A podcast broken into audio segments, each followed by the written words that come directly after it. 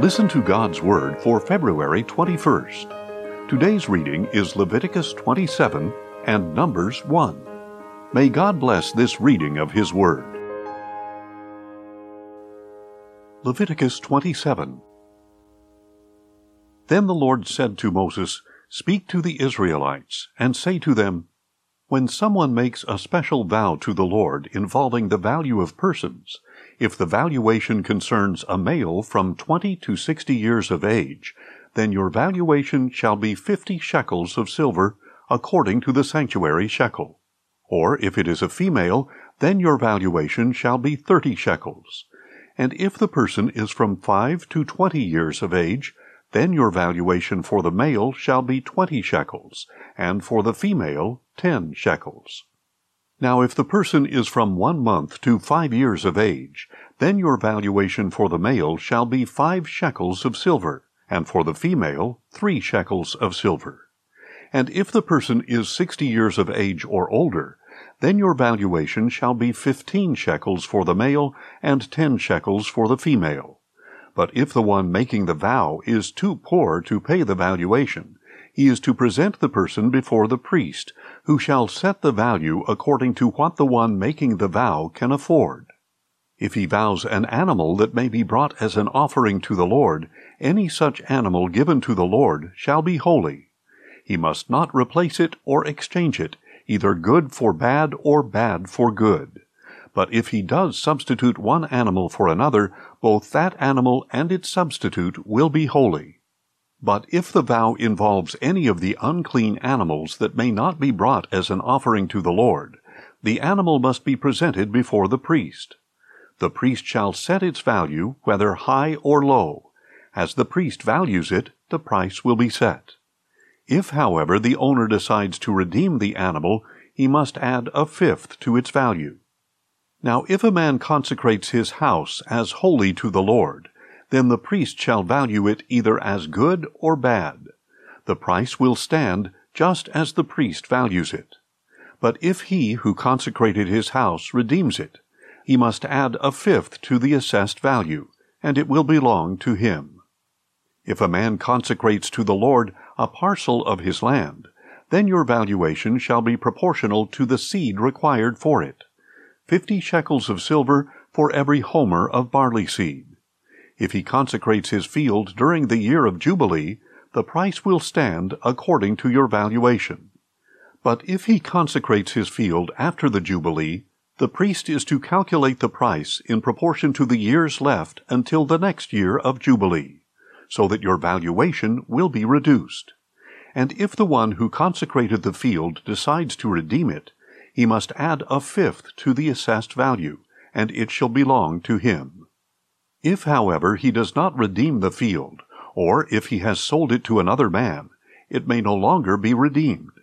When the field is released in the Jubilee, it will become holy, like a field devoted to the Lord. It becomes the property of the priests.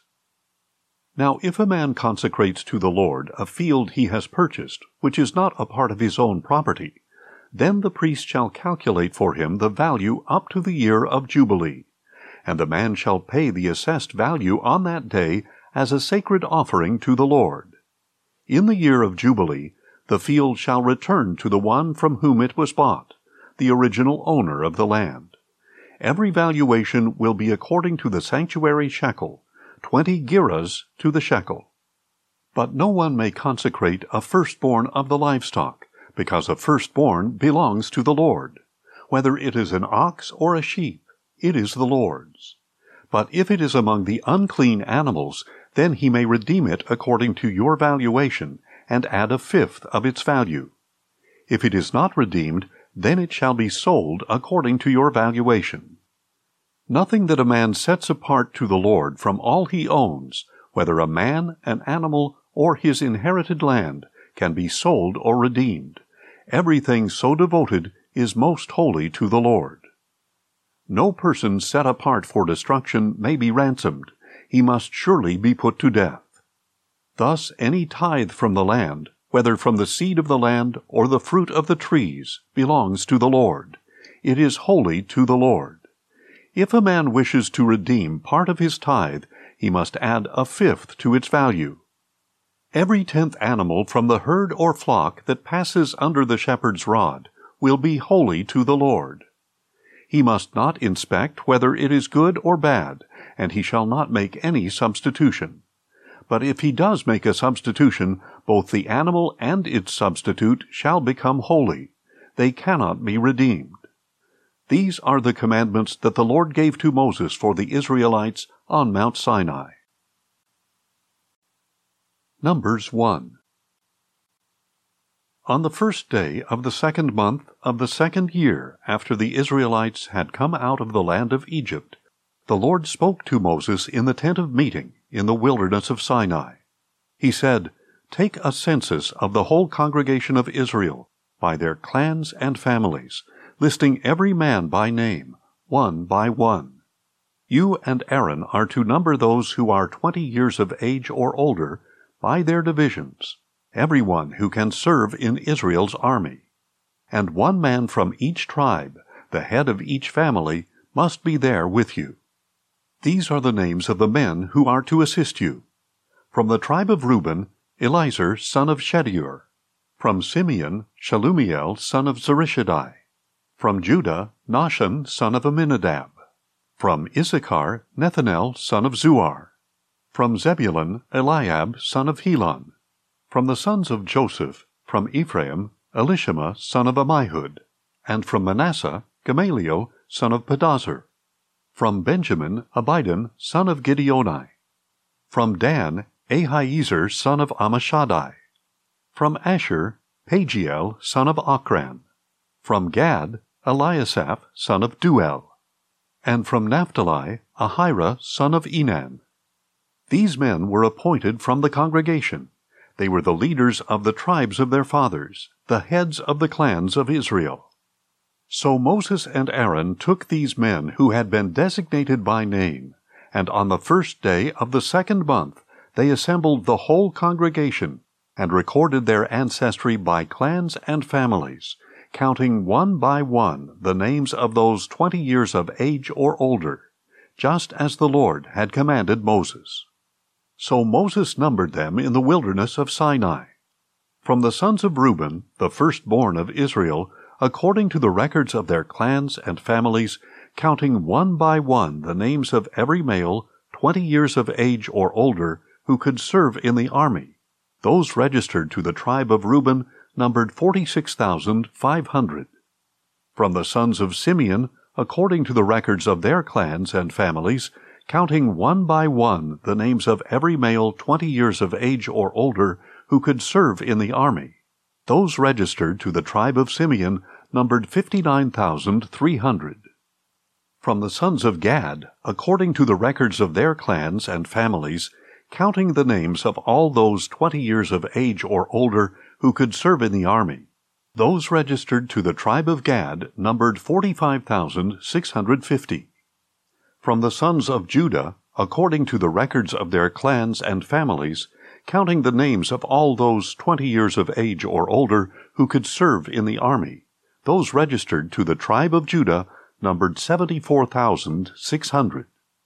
From the sons of Issachar, according to the records of their clans and families, counting the names of all those twenty years of age or older who could serve in the army. Those registered to the tribe of Issachar numbered 54,400. From the sons of Zebulun, according to the records of their clans and families, counting the names of all those twenty years of age or older who could serve in the army. Those registered to the tribe of Zebulun numbered 57,400. From the sons of Joseph, from the sons of Ephraim, according to the records of their clans and families, counting the names of all those twenty years of age or older who could serve in the army. Those registered to the tribe of Ephraim numbered 40,500. And from the sons of Manasseh, according to the records of their clans and families, counting the names of all those twenty years of age or older who could serve in the army, those registered to the tribe of Manasseh numbered 32,200.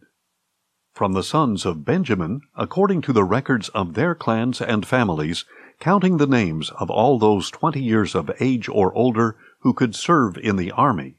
Those registered to the tribe of Benjamin numbered 35,400.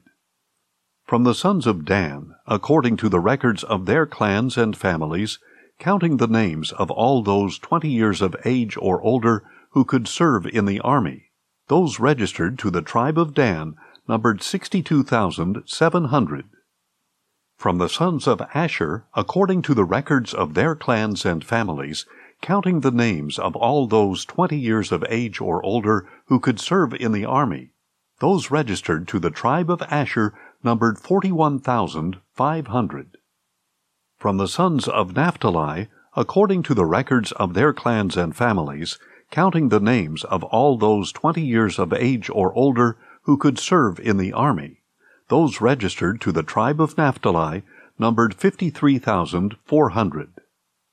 These were the men numbered by Moses and Aaron, with the assistance of the twelve leaders of Israel, each one representing his family. So all the Israelites twenty years of age or older who could serve in Israel's army were counted according to their families and all those counted totaled 603,550. The Levites, however, were not numbered along with them by the tribe of their fathers. For the Lord had said to Moses, Do not number the tribe of Levi in the census with the other Israelites. Instead, you are to appoint the Levites over the tabernacle of the testimony, all its furnishings, and everything in it. They shall carry the tabernacle and all its articles, care for it, and camp around it.